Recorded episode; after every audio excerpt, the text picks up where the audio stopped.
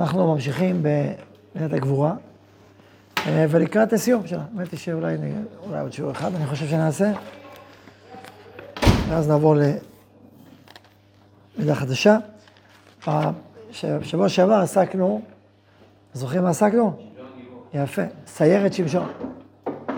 עסקנו בשמשון הגיבור, באישיות שלו, במה אנחנו לומדים מהאישיות הזאת, בחידוש שהאישיות הזאת הביאה לעולם. והיום אני רוצה לעסוק בנושא בעולם הגבורה שהוא מאוד משמעותי, שנקרא לה גבורת הרצון. כן, גבורת הרצון.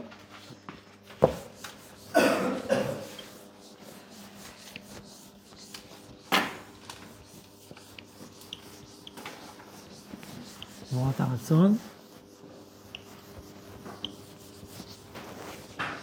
נושא מאוד מרכזי, ש...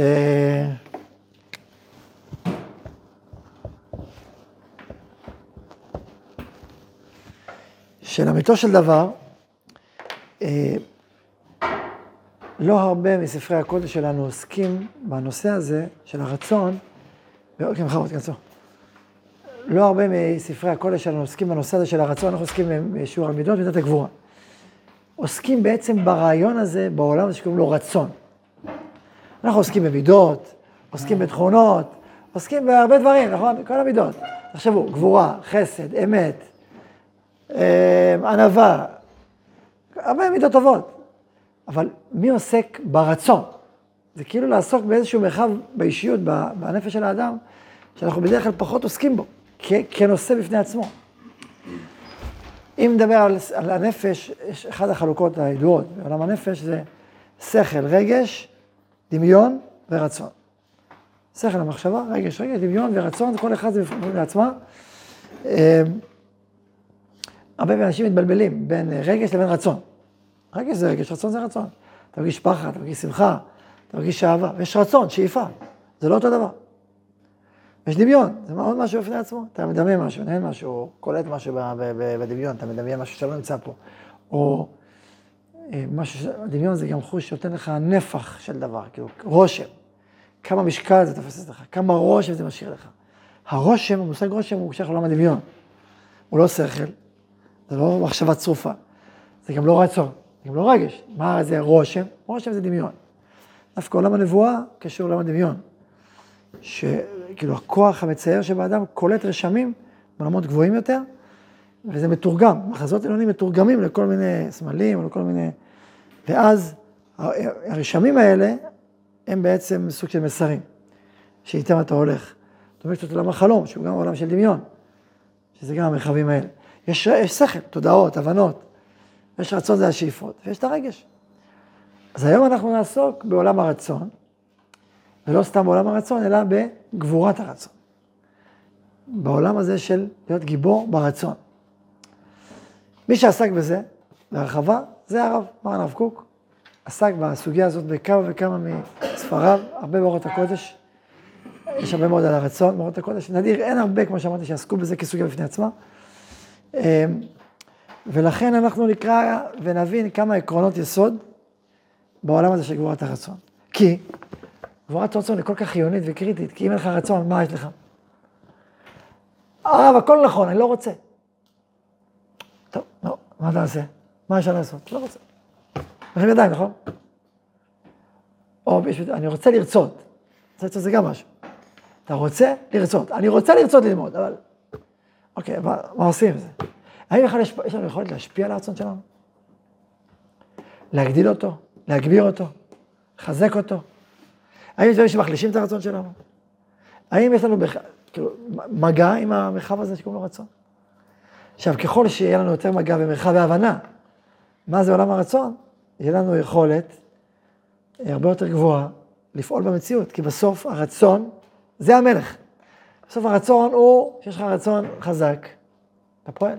אדם שיש לו רצון חלוש ורפוי, אז הוא מסוגל לעשות מעט מאוד דברים בחיים.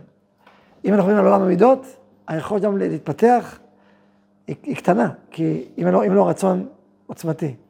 כי ברגע שאדם פוגש באיזושהי בעיה, באיזושהי התנגדות, באיזשהו קושי, אז רצון חלוש לא מקדם אותך. אתה פשוט נגמר, זהו. אתה לא יכול לעשות שום דבר, כי הרצון חלש. כשהרצון חזק, זה עולם ומלואו. רצון נחוש זה עולם ומלואו. ו... וזאת הסוגיה שאנחנו עוסקים בה. אני רוצה לקרוא לכם כמה סעיפים באות הקודש. אה,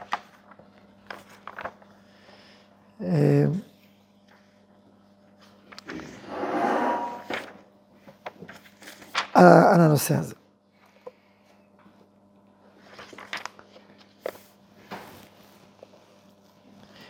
ככה כותב הרב במוסר הקודש, אות הקודש חלק ג', סעיף עמוד ע"ה, סעיף נ"א. הכותרת זה הישרת הרצון, הישרת הרצון ועוזו של הרצון, עוזו. הרצון יסוד החיים הוא. הוא מוכרח להיות פועם בחיים. הרצון יסוד החיים הוא. הוא מוכרח להיות פועם בחיים. בואו ניתן דוגמה, עולם הנישואים. נכון, עולם הנישואים זה עולם גדול, עשיר, רחב, משפחה, מלא. עולם ומלואו, מיקרו, מיקרו עולם, מיקרו קוסמוס, נכון? משפחה. מה מחזיק את המשפחה? הרצון של האיש והאישה להיות יחד. הרצון שלהם להיות עם הילדים שלהם. זה מחזיק את המשפחה. טול את הרצון הזה, אין משפחה. הכל נעלם. אה, יש המון דברים, רק רצון אין. מתי אדם יודע שהוא בשל להתחתן? אחד הסימנים, כשהוא רוצה להתחתן. שיש משהו ברצון שלו שנפתח. אז זה סימן, זה לא מספיק, כן? לא מספיק, ואדם רוצה, אדם אומר שהוא בשל בכל הדברים, אבל אם הוא לא רוצה עדיין, אז ודאי שהוא לא בשל. או לחלופין, יכול להיות שיש בו רצון פנימי, סמוי, שהוא פוחד להיפגש איתו, ואז העבודה תהיה איך לעזור להיפגש עם הרצון של עצמו. היה לי פעם תלמיד כזה, בגיל 28, שכבר לא התחתן ואפילו לא יצא. אז נפגשנו כמה שיחה, כמה שעות, אבל לא רוצה להתחתן, פשוט לא רוצה. אז מה? תמקנו, תמקנו, תמקנו, והגיע אלינו שהוא מאוד רוצה, רק הוא מאוד פוחד. ואז זה כבר מתחיל סיפור חדש. אתה רוצה, אתה מזהה את הרצון, עכשיו נתחיל. אתן סיפור אחר. אני סיפרתי אותו פעם, לפני כמה שנים טובות, הגיע פעם בחור, וצעיר, שיעור ג', בחור צדיק וחסיד. אמר לי, תשמע הרב, אני לא רוצה כלום. לא רוצה כלום, לא מצוות, לא תורה, כלום. זה המצב, מה אני עושה? מה אני עושה במצב הזה? אני לא רוצה כלום, אני לא רוצה, לא רוצה. טוב, התחלנו לו, אתה לא רוצה כלום, כלום, לא, כלום. טוב, אני לא רוצה כלום, זה בעיה. היה קשה, כאילו.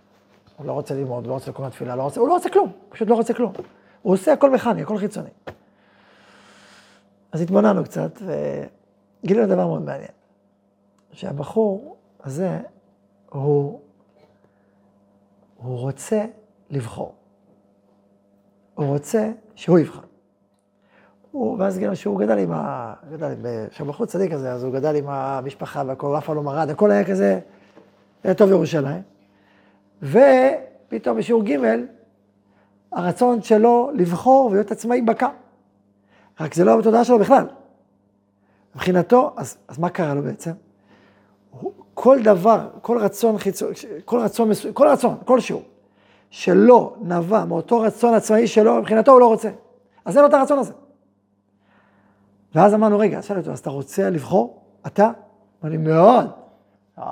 יש לנו פה רצון חזק מאוד, לא שאתה לא רוצה, אתה מאוד מאוד מאוד רוצה. מה רוצה? לבחור. מה רוצה? לבחור את, את חייך, את דרכך. אז אוקיי, אז אתה מאוד רוצה, לבחור. אז מה לעשות? אותו תבחר. אתה רב רציני? הרב רציני, הוא רציני לגמרי. הרב יודע שאם אני בוחר, אני בוחר. הכל יכול להיות. כן או לא? אמרתי לו, ודאי שכן. אתה בטוח, כן? אמרתי, תשמע, זה לא אומר שלא יכאב לי על הבחירות שלך, אם תבחר בחירה לעזוב את, אה, את מקום מים חיים, לחצוב בורות נשברים, אני יכאב לי, אני אוהב אותך, יכאב לי. אני אגיד לך, אתה עושה טעות לדעת, אבל אתה צריך לבחור. אז הבחירה שלך תהיה, יכול לקחת את הבחירה הזאת. לא נותן לך את הבחירה והיא שלך. תגידי מה תבחור. אחרי זה הצעתי לו, בסוד, חצי יום לרכוב בסוסים. קצת לתת לו אנרגיות אה, פנימיות, שיתחבר לאנרגיות האישיותיות שלו. קיצור, יהודי, שאני לא באמת לא פחדתי עליו, כי ידע, הכרתי אותו. זה רק עניין של אה, בעצם לזהות איך זה בא ממך, ולכן... אה, על כל פנים, אז הוא יצא למסע הבחירה הגדול. ואחרי תקופה הלך לאיזו ישיבה, ואחר כך התגייס לצבא, ואחר כך זה, והוא צדיק וחסיד. לא מזמן ראיתי אותו, הוא בא, אבל זה, הוא, הוא פגש את הרצון שלו. למה סיפרתי את כל זה? כי זה מה שהרב קורא לזה, הרצון יסוד החיים. הוא יסוד החיים. והוא מוכרח להיות פועם בחיים. אם אין רצון יסודי שפועם בחיים, החיים לא יכולים להתקדם, לא יכולים לשם, לא להתפתח. הרצון הוא יסוד החיים, הוא פועם בחיים. והרצון הזה הוא קריטי, הוא, הוא, הוא מהותי. הוא, אם הוא לא רוצה, אתם יודעים מה זה דיכאון? שאדם פחות רוצה. עצבות זה טומאה, למה זה טומאה? כי אדם פחות חי, פחות רוצה. כשאדם רוצה, יש לו שאיפות, הוא רוצה, הוא חי. גם אם הוא לא הצליח למשק כל השאיפות שלו, הוא רוצה. הוא חי יותר. ככל שאדם פחות רוצה, רוצה פחות, פחות דברים, פחות בעוצמה, הכל כזה חלש, הוא פחות חי. ולכן, הכותרת של הרב, הרצון יסוד החיים הוא, והוא מוכרח להיות פועם בחיים. ישאל אבינתן, אה, אני רוצה המון דברים, אבל באה התורה ואומרת לי זה אסור, וזה אסור, ואת הרצון הזה אל תרצה, וזה אל תיקח, וזה, אז מה? אז איזה מין אמירה כזאת? לא יודע אם זו השאלה שלך, אבל... שנייה. אוקיי, אז תמתין רגע. ממשיך הרב ואומר, המוסר, המוסר, התורה, כל אור קדוש ועליון, צריך הוא לפעול עליו, כלומר על הרצון, להישירו, אבל לא לטשטש את כוחו. המטרה של המוסר, המטרה של התורה, זה לא לבוא ולדכא את הרצון שלך, לעמוד מול הרצון, לא רוצה, פחות, אל תרצה. כאילו כמו, כמו שני מתנגדים, אה, פחות, לא. המטרה היא ליישר, לרומם, לזכך, לכוון, אבל לעולם לא להתנגד למהות הרצון שלך. ולכן, באופן עמוק, כל רצון יסודי של האדם, יש בו גרעין מבורך ומרומם. אין לך רצון שאין לו תפקיד. אין לך רצון שאין לו זמן, אין לך רצון שאין לו מקום. זה פסוק מפורש. לכל זמן, מה ההמשך? ועת לכל חפץ תחת השמיים. לכל זמן, ועת לכל חפץ. יש, פעם דיברנו על זה בשיעור, שזה נקרא עת רצון. יש רצון ויש עת, צריך לחבר את העת לרצון, זה נקרא עת רצון. יש לך רצון, אבל עדיין לא הגיע הזמן. אה, כשיגיע הזמן, אוקיי, עכשיו אתה יכול לממש את הרצון הזה. תזהה אותו, תממש אותו. גם הרצונות שהיו השליליים ובעייתיים, בתוכם יש גרעין חיובי ונכון ומשמעותי, והתורה לעולם לא מנסה לדכא את הרצון הזה. היא מנסה לזכך אותו, לכוון אותו, להישיר אותו. עכשיו, זה עולם אמנות שלמה, אנחנו יודעים מידות, כחלק מההבנה שגם המידות השליליות, יש בהם גרעין חיובי שאתה צריך לחבור אליו, לזהות אותו, ואז ממילא החלקים השליליים צריכים להסיר אותם, אבל לא עצם הרצון, כי זה סיפור אחר לגמרי. שאם אדם חווה את העולם של התורה והמצוות כמול הרצון שלו, כמי לדכא את הרצון שלו, הוא טועה בכל המגמה של התורה והמצוות. אה, ואז תראו עוד צד, עוד צד שהרב פה כותב. החלשת כוח הרצון על ידי מעמסות מטרידות. אפילו כשיהיו נובעות ממקום עליון וקדוש לפי דעת האדם, כי באמת זה לא צריך להיות ככה. היא מדלדלת את הצורה העליונה של הוד האדם. אור הקודש בעוז הרצון וחופשו, בעודו הרענן המתגלה. ולא אותי קראת יעקב, כי הגעת בישראל. מכירים את הסיפור הזה המפורסם, למשל שמגיעים מדובנה. שמעתם מגיד מדובנה? רבי יעקב, רבי ישראל מדובנה היה מגיד מפורסם בתקופתו של הגאון מווילנה, מווילנה. יש ספר שנקרא מגיד הרב ליעקב, לא זוכר את השם, מגיד משלי יעקב. הוא היה אלוף במשלים, כל דבר לא משל. כל דבר לא משל, יש הרבה סיפורים על המשלים. אז לפסוק הזה הוא נתן למשל הבא.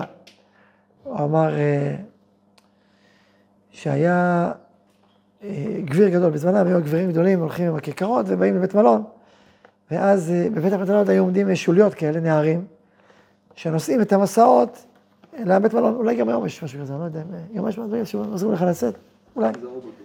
רובוטים. אוטונומי. אתה מגיע, אתה לוחץ. אז אז היה איזה גביר גדול, היה לו כרכרה גדולה, היו לו כל מיני מזוודות, אבל לו לא היה יהלומן, והיה לו מזוודה קטנה שלו עם יהלומים, עשרה יהלומים גדולים שהם שווים שני מיליונים, וכל השאר זה... וטוב, הוא הגיע למלון, כל, כל המשרתים, מלון חמישה כוכבים, בוא לך את המזוודות, ואז אה, הוא אמר למישהו, תשמע, זה מזוודה הכי חשובה, קח אותה, אתה דווקא, תביא אותה. טוב, כולם עולים, הוא עולה למעלה. הוא מחכה, נו, לא מגיע, לא מגיע. ואז הוא רואה אותו, איפה אתה? הוא צועק לו, תגיד לי, מה מגיע מזוודה? הוא אומר לו, מה אתה שואל? מזוודה קשה, אני אין לי כוח לסחוב אותה. מה לך כוח? לא. אז זה לא המזוודה שלי. המזוודה שלי היא קלה, היא יהלומים. אתה טעית בכל המזוודות, לך מהר תבדוק איפה המזוודה. אומר המגן מדובנה, לא אותי קראת יעקב, כי יגעת בי ישראל. הקדוש ברוך הוא אומר לנו, אם אתה מלא מלא יגיעה ומלא טרחות, קשה לך עבודת השם, והכל כזה טורח ומוטרר. זה לא הסיפור, אתה לא באירוע. זה לא אותי, אולי עבודה זרה, אולי, אולי אתה מדמיין דמיונות. לא אותי קראת יעקב, כי יגעת בי ישראל. עכשיו תראו מה הרב כותב. המעטת הטרחים, פחות לטרוח, תחשבו, המעטת הטרחים היא אחת ממגמות התורה האלוקית. הייתם מאמינים? זה מה שכותב. המעטת הטרחים, לא לטרוח, היא אחת ממגמות התורה האלוקית, הנותנת שביל חיים ומהלך ישר לכל כוח הרצון מבבואו האמיץ, ממקור החיים. לפי אדם מאפסר לעצמו המון המון טרחות, המון המון דקדוקים ודברים שמרוב מעמסות כבר אין לו כוח, הוא כבר, זה הכוח שלו מתפזר, ונהיה חלוש, ונהיה רפי אונים. זו טעות רוחנית, כך אומר. שאלה? אין שאלה? שאלה על מה שכתב, אין לכם שאלה על מה שכתב? אין לכם שאלה. מה זה על מצוות? מה, מה, תגיד, תגיד. מישהו רוצה ללכת לראות סרט כל היום, לא תמשיך. אומר הרב, מה אתה רוצה? לעשות לנו סוטול? כל העצלנים מבסוטים. הנה, כתוב בפירוש ברב. תן לנו עוד כמה דברים כאלה, נמשיך לשכב במיטה כל היום. מה, מצאת את הדרכים, תכריח אותי לקום. תן לי עוד שעתיים. תכריח אותי ללמוד, אני קשה ללמוד בעיון, זו סוגיה קשה, זה לא פשוט. תשחרר, תן לי ללמוד אה, כמה דברים פשוטים, לקרוא סיפורי צדיקים, זה דבר נכון חשוב, תן לי. אתה תתרחם, מפורש. אז מה אתם חושבים? מה שהרב מסביר, תגידו אתם. אז מה הפשט? מה, שאין יגיעה, שאדם לא, אין, אין עמל תורה, אין מושג איזה עמל תורה. הגמרא אומרת, במי אתה מוצא חמאה של תורה? עכשיו הגמרא בברכות. במי שינק, חל... במי שהקיא חלב שינק מאמו עליה. כי מי יצעף יוציא. מה זה חמאה של תורה? חמאה זה איכות, איכות גבוהה של תורה. זאת אומרת, יש לו איכויות של תורה, יש איכויות תורה פשט, יש איכות. איכות בעומק, איכות בטעם, איכות במשמעות. במי אתה מוצא חמאה של תורה? במי שעבד קשה. במי שכאילו הקיד. רבי נחמן מסביר, שאומר ככה, אומר, כשאדם נגיד, אדם נגיד אה, לא אוכל יום אחד, אז ממה הוא ניזון? מה האוכל של אתמול, נכון? אם הוא צם יומיים, מה הוא ניזון? אוכל של שלשום. אם הוא צם שבוע, שבוע שעבר. ככה זה עובד, נכון? כל פעם הוא ניזון מרבדים יותר אה, עמוקים בתוך האישיות שלו, בתוך הגוף שלו. עד, עד, עד החלב שינק. אז הוא אומר, מה זה, מה זה לעבוד? מה זה לעמול על התורה? שהאישיות שלך כל כולה עומדת עד שאפילו החלב שאדם ינק כילד מהדהד בהתאמצות שלו, בהגיעה שלו. אז נכון, זה סותר, לא? תשובת הדבר, שיש הגיעה ויש הגיעה. יש הגיעה שהיא טובה, ויש הגיעה שהיא רעה. אני קורא לזה קשה אבל טוב, או קשה אבל רע. מה זה קשה אבל טוב, קשה אבל רע? מתי זה קשה ואומר, סימן שאתה לא במסלול, תעבור מסלול. מתי זה קשה ואומר, אתה במסלול, תמשיך, מצוין. ניתן דוגמה, מעולם הצבא. נניח שאדם, אה, הוא, אה, הוא אתלט, יש בו כוח פיזי מאוד גדול, כוח נפשי מאוד חזק, והוא אוהב אה, לעשות מערבים, ואוהב את הטבע ואת הרוח. יש אנשים כאלה, נכון? עכשיו שים אותו, אבל לחשוב עמוק, שעות וזה, זה לא בשבילו. קצת לחשוב כן, אבל לא יותר מדי. שים אותו עכשיו במודיעין. תגיד לו, תשמע, עד שבבוקר תנתח, אחרי יומיים אחרי שמע, קשה לי פה. מה זה קשה? תתאמץ. תתאמץ עוד. מה, קשה, קשה? מה זה קשה לך? מה זה תתאמץ? טוב, אף אחד לא הגיע רחוק בלי שהוא יתאמץ, מה נראה לך? טוב, מתאמץ. קשה לי. די, להמשיך. זה נכון או לא נכון? זה אני קורא קשה, אבל רע. למה? כי הרע זאת אומרת, זה לא מתאים לך. זה לא התפקיד שלך, שים אותך במטכ"ל. לך למטכ"ל. איך מה יהיה לו במטכ"ל? יהיה לו קשה. מה קילומטר, 10, 20, 30, 40, זה קשה, אבל מה יקרה לו? כל פעם הוא מתחזק עוד, מתגבר עוד, מתפתח עוד, קשה לו, אבל טוב לו. כי האישיות שלו הולכת ויוצאת אל הפועל. הכוחות הגנוזיים בו הולכים ומתעוררים. העוצמות שחבויות בו הולכות ומתגלות. אז זה קשה, אבל טוב, כי זה מתאים לך, כי זה שלך, כי זה נכון לך. בוא נחליף, שים את המודיעין במטכ"ל. מה יקרה, אתם יודעים? אחרי זה הוא נופל, ו... כשהייתי בצבא, הייתי במסעות. אז תמיד היה מאחורה רכב פינוי, שזה, כל מי שקשה לו, יש רכב פינוי.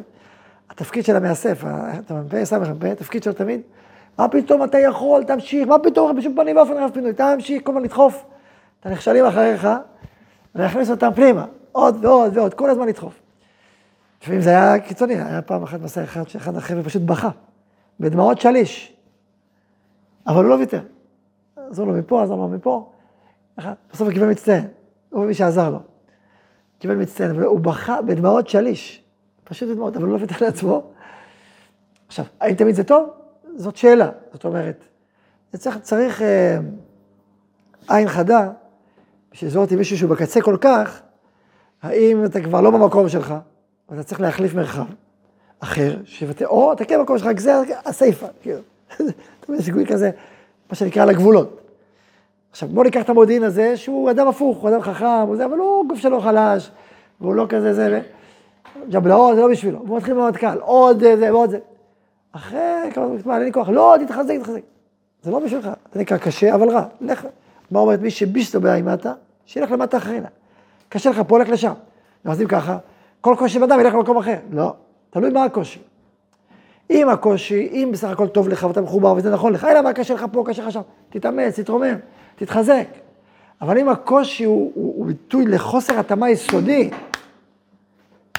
אז תעבור בך. אמרתי, צריך עין חדה. קודם כל אמרתי את העיקרון. קודם כל זה העיקרון. העיקרון הוא, כאשר זה מותאם, עכשיו, אחד הסימנים לזה, שכאשר האדם במקום שמותאם לו, אז המעמד שלו מפיק ממנו כוח, ומיטב הזו מרוצה. קשה לו, הוא לא מבסוט בסוף. אם זה לא שלך, קשה לך ואתה לא מבסוט. רע לך, מר לך, זה הבדל. כשאדם קשה לו, אבל זה מוציא ממנו איכות, הוא מבסוט, הוא מרגיש את אותו גדל.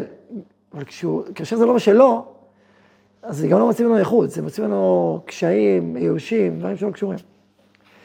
זה העיקרון. עכשיו, בפועל צריך עוד ניסיון ולראות ולשאול, אתן לך מחקר מאוד. אני רק אמרתי עיקרון. מה שהרב מדבר על המתת התרכים, הוא מתכוון, נגיד אתה רוצה לבנות, אה, גין, אתה רוצה לבנות גינה, נגיד, אתה רוצה לעשות גינה. אז אתה אומר, יאללה, אני רוצה דשא, אני רוצה עצים, תביא עצים.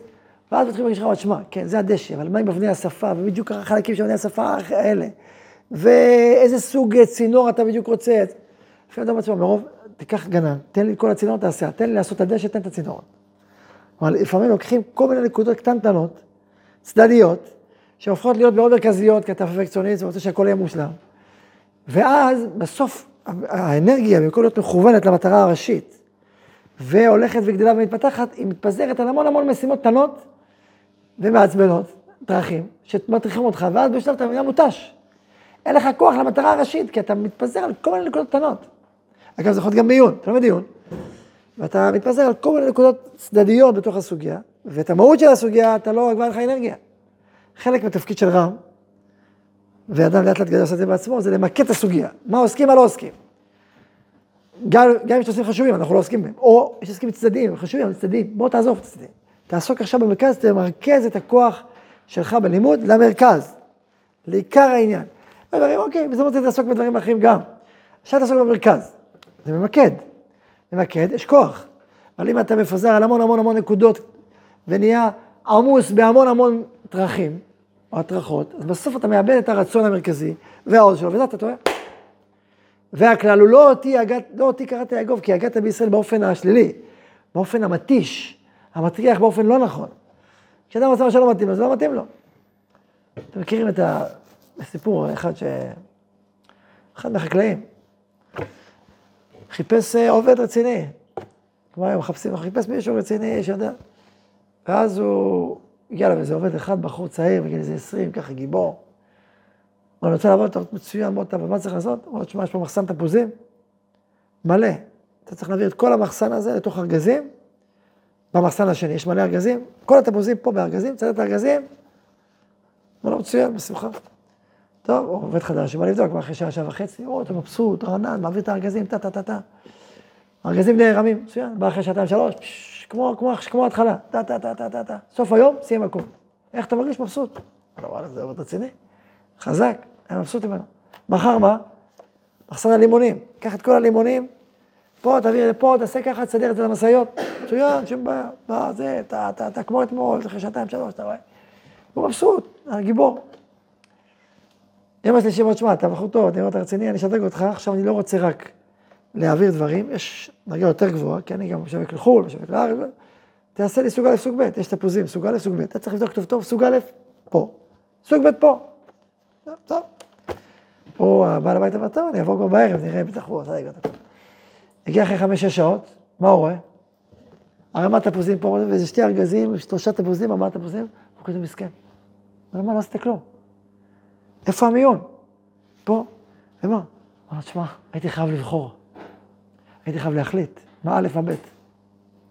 אז אין לי כוח כבר. הוא מותש. הוא לא עשה כלום, שתי תפוזים. זה הסיפור. אתה מבין מה אמרתי? לדעת למיין, זה אירוע אחר. אגב, בדרך כלל זה יותר נשי, ככלל, כן. גברי נשי זה יותר נשי מגברי המיון, מלאכת המיון. אבל שמע, לבחור, אני צריך להחליט מה א', מה ב', והסביב שאתה לא מספיק בשבילי. זה שהוא גדול, שהוא גיבור, זה לא עושה כלום. הוא צריך לבחור ולא, ולבחור הוא לא מתאים לו. אז זה לא התפקיד שלו, מה אתה שם אותו שם? תגידו, מה, תהיה גיבור חי. זה לא נדבק, לא נדבק. אני לא אומר, אדם בחיים צריך גם ללמוד לעשות דברים שקצת לא מתאים לו עד הסוף. הוא מקים משפחה, לפעמים הוא צריך למיין קצת פה ושם, שימיין טיפה. הוא צריך להגיד, לא, לא רק אשתי, קצת. אבל ככלל, כתפקיד, כמשימה, אם זה לא מתאים לך, לאופי שלך, אתה לא חייב אה, בכוח לדחוק את זה אליך. לכן טוב להתחתן עם אישה שהיא גם שונה ממך. עצם זה שאישה היא שונה ממך. ואז יש דברים שאתה תעשה, ואתה תעשה, אתה, אתה יודע להעיף, אה, לזרוק את הפח, לזרוק את הפח. אז זה כבד, אתה תביא דברים מהמכולת ככה כבדים, תביא. הנה דברים אחרים. זה טוב השאלות הזאת. זה רק דוגמאות שאני אומר לרעיון הזה, שעצם היגיעה היא דבר מבורך מאוד. היא דבר חיובי מאוד, היא חיונית מאוד. אי אפשר להצליח בלי. כאשר היא מכוונת אל המהות שלך ולכוחות הפנימיים שצריכים להתגלות בך. כאשר היגיעה היא לא מכוונת אליך, היא לא טובה. כאשר היגיעה מתפזרת להמון המון חלקים שמטריחים עליך, היא לא טובה. ולכן צריך לדעת לכוון כדי לשמור על, ה... על היסוד שהוא, יסוד, שהוא הרצון, החזק, הפועל בחיים, שעליו מבוסס הכול. בסדר? זה סעיף אחד. סעיף שני. אני קופץ עכשיו ל... לסעיף נ"ג. כשמרגיש האדם שרצונו הוא רפוי. לפעמים אדם מרגיש שהוא פחות רוצה, הרצון שלו רפוי, אין לו רצון חזק, הוא לא משמעותי. כל דבר שהוא רוצה, הוא רוצה בערך, רוצה קצת. צריך, אומר הרב, צריך הוא להתאמץ, לחזקו בכל מיני אימוץ. יש עניין, יש מטרה, יש שליחות רוחנית מוסרית, לאמץ את הרצון. ל, ל, ל, יש לך משימה לגרום לרצון שלך להיות יותר אמיץ. למה? כדי שיוכל להוציא לפועל כל דבר טוב. שחוק טבעו מתאים לו. אתה יש לך שליחות, אתה לא סתם פה בעולם, נכון? יש לך שליחות. מה זה דיכאון? דיכאון שאתה פחות רוצה. דיכאון טוטאלי שאתה לא רוצה בכלל. משהו אחר במיטה. ככל שהוא רוצה יותר, הוא חי יותר. עכשיו, כשיש לך רצון חזק, אז כל מה שאתה מוכשר לעשות, ולפעול או לחשוב, מזמין אותך לעשות את זה. יש לך רצון חזק, ואתה, יש לך את הכישרון הפנימי שלך, את מה שאתה צריך להוציא מהכוח אל הפועל, ואז זה קורה. אומר הרב, צריך להתאמץ ולחזקו בכל מיני אימוץ, כדי שיוכל להוציא לפועל כל דבר טוב שחוק טבעו מתאים לו. ויותר טוב לעסוק באימוץ כוח הרצון, מלעסוק בפרטים של התאמות מוסריות. אבל לפעמים אתה רוצה יותר טוב, יש יותר טוב, ועושים כל מיני פרטים של, של תכונות, של מידות, שזה גם חשוב. אבל עוד יותר חשוב, לזהות מה מעצים לך את הרצון. מה מאמץ את רצונך ולהשקיע בזה. כמובן, שבעת שעוסקים באימוץ הרצון, צריכים גם כן לא לשכוח ולעסוק בטהרתו ובעידונו. כי אם הרצון הזה הוא, הוא עושה דברים שליליים, דברים לא טובים, לא מתוקנים, אז אתה צריך במקביל לאימוץ הרצון, לזהות מה הוא רוצה. ולעסוק בטהרה של הרצון, בעידון של הרצון, בזיכוך של הרצון. ובהעלאת מדרגתו של הרצון אל הקדושה. אבל העסק היסודי אצל הליקויים בחלישות הרצון צריך להיות העסק בהגברת עצימיותו של הרצון. זאת אומרת, אדם שמרגיש שבאופן כללי הוא רוצה פחות, כאילו יש איזה רפיון פנימי שלו, הוא צריך בעיקר בעיקר לעסוק באימוץ הרצון על ידי הרבה עצות. איזה עצות? עכשיו לא כתב מה עצות, הוא כתב רק דברים כלליים. עצות שונות, טבעיות, מוסריות, שכליות, תורניות. ולא יירף משום עצה שתוכל להועיל למטרתה העליונה של אימוץ כוח הרצון. כיוון שבנו נשמה אלוהית, כיוון שבנו רצון טוב יסודי, אז כשאנחנו מאמצים את הרצון, אנחנו בעצם עוסקים בנושא היסודי שמוציא אל הפועל את הכל. אז לא חשוב רק לעסוק בפרטים או בסעיפים, זה בשורשים. אימוץ הרצון זה בעצם היכולת שלך לעשות הרבה יותר טוב מאשר אם אתה עוסק רק בסעיף כזה או אחר שהוא חשוב, אז זה, שורש. דוגמה, אימוץ הרצון. אחד הדברים שהוא אימוץ הרצון זה התעמלות. התעמלות. אתה עושה התעמלות? חיזוק הגוף הוא הרבה פעמים משפיע על חיזוק הרצון. יש לי חבר, דודי יקר תלמיד חכם, שגילה על עצמו שיש פתאום זמנים מסוימים שיצרו הרע מתגבר עליו. זה לא, זה, זה לא פשוט, הוא מתגבר עליו, הוא נאבק, הוא לא יודע מה קורה. ואז הוא גילה שהוא צריך לעשות התעמלות כל יום, חצי שעה. כשהוא עושה התעמלות כל יום, הוא אומר, אני כמו אריה. אני כמו אריה. הוא מתמודד, הוא יכול, כשהוא לא עושה התעמלות, פתאום משהו מתעורר בו והוא לא יודע מה לעשות עם עצמו. ככה, זה הסיפור אמיתי. אז דוגמה לחיזוק גוף שמעורר טוב, ואור, וכוח פנימי, ואימוץ הרצון. התעמלות מחזקת רצון, פיזית. עכשיו, כמה לעשות מהמינונים? כן, אתה צריך לבחור את המינונים, לא כל היום עושה התעמלות בסוף. אבל עצם זה שיש לך גוף חזק, זה מחזק רצון. לכן הרב כותב שלפעמים סדרי אכילה, בריאה, נכונה, התעמלות, זה שקול כמו סדרי תעניות. רק התעניות מרככות את הרצון. ההתעמלות מגבירה את הרצון. ולפעמים העבודה האמיתית זה להגביר את הרצון, לא להחליש אותו. שהכל עובר, אתה נכון? בסדר, הקודם. ברוך אתה, אדוני, אלוהינו, מלך העולם, שהכל נהיה בדברו. זה למשל עצה מסוימת, יש גם עצות נוספות, למשל תזונה. לפעמים אדם אוכל אוכל שלא מתאים לו, הוא מכביד עליו, תמיד אחרי שהוא אוכל הוא נהיה כזה כבד, ואין לו כוח, ועצל, ורוצה לישון. אוקיי, אז אתה רואה שאוכל מסוים, או בזמנים מסוימים, האוכל הזה, הוא גורם לחלישות, הוא גורם ל... ולפעמים צריך לעשות תורניות, זאת אומרת, הרבה פעמים הרצון הוא רפוי, כי הדברים לא, לא מספיק ברורים לך. אני יודע מה זה אומר, רק אני אקרא מה שאמרתי מקודם. לפעמים אומר הרב, הרצון חלוש מפני חולשת הגוף. והצד הרוחני אינו מוכשר להתבסס יפה, מפני חוסר אחיזה חומרית, בנויה, מבונה. ואז אם אתה תהיה עוד יותר, תעשה את העניות, זה תוסיף החוב. כאשר היה צריך להיות הפוך, הבראת הגוף, כסדר נכון, היא מעלה את האור הרוחני ומחזקתו. וזה נכון לכל אדם, זה נכון גם בעם. הרב אומר שבדור הגאולה למשיחה, בדור הגאולה, עם ישראל צריך לחזק את גופו, כדי לתת לרצון הפנימי שלו להופיע, כעם, עם הלאומית. עוד הדברים. עוד יסוד ברצון, מה שהתחלתי להגיד מקודם, זה הרב כותב גם באורות התשובה, שלפעמים אדם לא רוצה, כי הדברים לא בהירים לו, מטרתו לא בהירה לפניו. יש בטוב, יש ברע, אז הוא חצי רוצה וחצי לא רוצה, כי בתוך תוכו יש גם התנגדות לעניין. או שזה לא מתאים לו, או שזה לא מוסרי לו, או שזה לא נכון לו, שלא נכון בכלל. וכל עוד הדברים לא מבוררים, אז אתה לא יכול באמת לרצות את זה בצורה מלאה וללכת על זה עם כל הכוח, כי זה חצי אנרגיה, אתה אומר אולי זה טוב, אולי זה לא טוב. או אם זה טוב, אולי זה לא טוב לי, אולי טוב לי היום. ואז בתהליך הזה, בירור הדבר, וההבהרה שלו, הנהרה שלו, בהירות, נותן לך המון כוח. כיוון שזה בריר לך, שזה טוב וזה רע, יש לך כוח. ברגע שזה נכון לך, יש לך כוח. אבל אם זה לא ברור, אז אתה מעורבב. אז זה גם כן סוג של עצה. כלומר, הבהירות, ההבנה, מחזקת את גבורת הרצון. כן? זה עוד עצה, עוד דוגמה. אה, ניתן עוד, עוד דבר גדול מאוד בנושא של, הר, של ובכלל הצלחה בחיים. יש אה, יש ספר על כלכלה, מפורסם רב מכר כזה, אמריקאי, שקוראים לו אבא עשיר, אבא עני. שמעת על הספר הזה? מי ששמע, שמע. קיצור, והוא מסביר שלהיות עשיר ולהיות עני זה לא שאלה של, אני יודע מה, רק, אה, ברור שזה רק מזל או משהו, זה גם שאלה של תפיסת עולם. זה לא שאלה כמה כסף יש לך, זה שאלה איך אתה חושב. האם אתה חושב כמו עשיר או אתה חושב כמו עני. כל הספר זה בא לעזור לך לחשוב מחדש. הוא אומר בסוף, אני, והש... אני העשיר, אני הרי לא עובד פחות מהעשיר. הוא עובד, רק הוא עובד באופן כזה שמשאיר אותו עני. עשיר גם עובד, אבל באופן כזה שעושה אותו עשיר.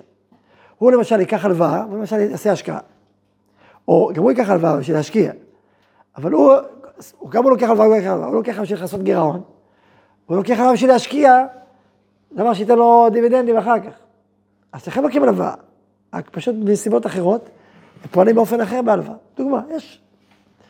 אחד הדברים היפים ביותר שהוא מביא שם, זה המסוגלות לספוג הפסד. הוא אומר, אני לא מסוגל לספוג הפסדים. מספיק הפסד אחד, אני לא מתאים לעסקים. הוא אומר, השיר יודע שבתוך עשרה עסקים, שניים הוא מפסיד. עדיין, שמונה הוא מרוויח, ואז הוא נהיה עשיר, אבל... עכשיו, פעמים זה מאוד מובן, כי אני לא מסוגל, אין לו אשראי להפסיד. אז מה, עשיר מקסימום מפסיד פה, אבל אני מרוויח שם, אבל אני, אוקיי, סברה. ועם זאת, זה רעיון מאוד עמוק. כי אם אתה חושב שאתה, כל, כל העסקים שתעשה, כולם תצליח, סוג המחשבה שלך הוא סוג של שלא יאפשר לך להיות איש עסקים. אבל אם אתה בסוג מחשבה שאומר, מתוך עשרה אני יכול שתיים להפסיד, זה סוג מחשבה שתוכל להיות איתו איש עסקים, איש עשיר. עכשיו, אותו דבר, הרעיון הזה, בעולם רוחני. אם אתה חושב שכל מה שתעשה תצליח 100% והכל, זה סוג מחשבה שישאיר אותך עני, ישאיר אותך נמוך, יכבה לך את הרצון ולא תוכל להתקדם. לא תוכל להתמיד, לא תוכל לנצח את הקרבות, לא תוכל להגיע ליעדים שקבעת לעצמך. למה? כי בטוח, מתוך הרבה דברים, יש דברים שתיכשל בהם, יש דברים שאתה מצליח בהם, יש דברים שיהיו לך איכשהו, ואז מה עושים? אם אתה רואה את זה, אתה אומר, לא, אני זה, אין לי כלום, אני... אוקיי, לא תגיע לי כלום. אבל אם אתה יודע שבתוך היעדים שאתה בוחר, והמשימות שאתה נותן לעצמך, יהיו חלקים שלא תצליח בהם. יהיו חלקים שתיכשל בהם, יהיו לך רגעים של משבר. אתה לוקח את זה בחשבון, זה חלק מהסיפור. ואתה אומר, אז מה, היה לי משבר היום, מחר אני אתחזק. תצליח. כלומר, חלק מהיכולת, או מגבורת הרצון, זה להכיל הפסדים מסוימים. עכשיו, זה לא סותר את זה שאם אתה כל הזמן מפסיד, אז הוא צריך לחצות חושבים, אולי באמת הוא לא מתאים להיות עסקים. או זה לא המסלול שזה איתו צריך לעבוד. חכם עיניו בראשו, כן? בכלל החכם עיניו בראשו. כל העצות שנגיד, תמיד צריך להיות חכמים בשביל להבין מתי כן, מתי לא. אבל זה העקרונות. אז חלק מהעיקרון של להצליח בדבר ביד, זה המסוגלות להבין שיכול להיות שיהיה גם נפילה, שיהיה גם בעיה, שזה ייקח יותר זמן שחשבת בהתחלה, ואף פעם אתה ממשיך הלאה. אז השבוע לא הבנת את הסוגיה, שבוע הבא. אז, פעם, אז מה הפעם הבאה? עם שכל, כן? שוב, אמרתי בהתחלה לא תהיה הגעת יעקב, גם אמרתי את זה בהתחלה, אבל, אבל הרעיון הזה, הכוח הזה, שמכיל בתוכו את החלקים האלה, הוא קריטי, הוא חיוני בשביל להתמיד ולהגיע ליעדים הגדולים שאדם שם לעצמו. כל זה קשור לעולם של גבורת הרצון, והרב באופן כללי אומר אמירה יסודית, טוב, אין לו מה לעשות אז אולי זה כבר פעם הבאה, אני אחשוב על זה. חזקו ואמצו, ברוך ה' לעולם, אמן ואמן.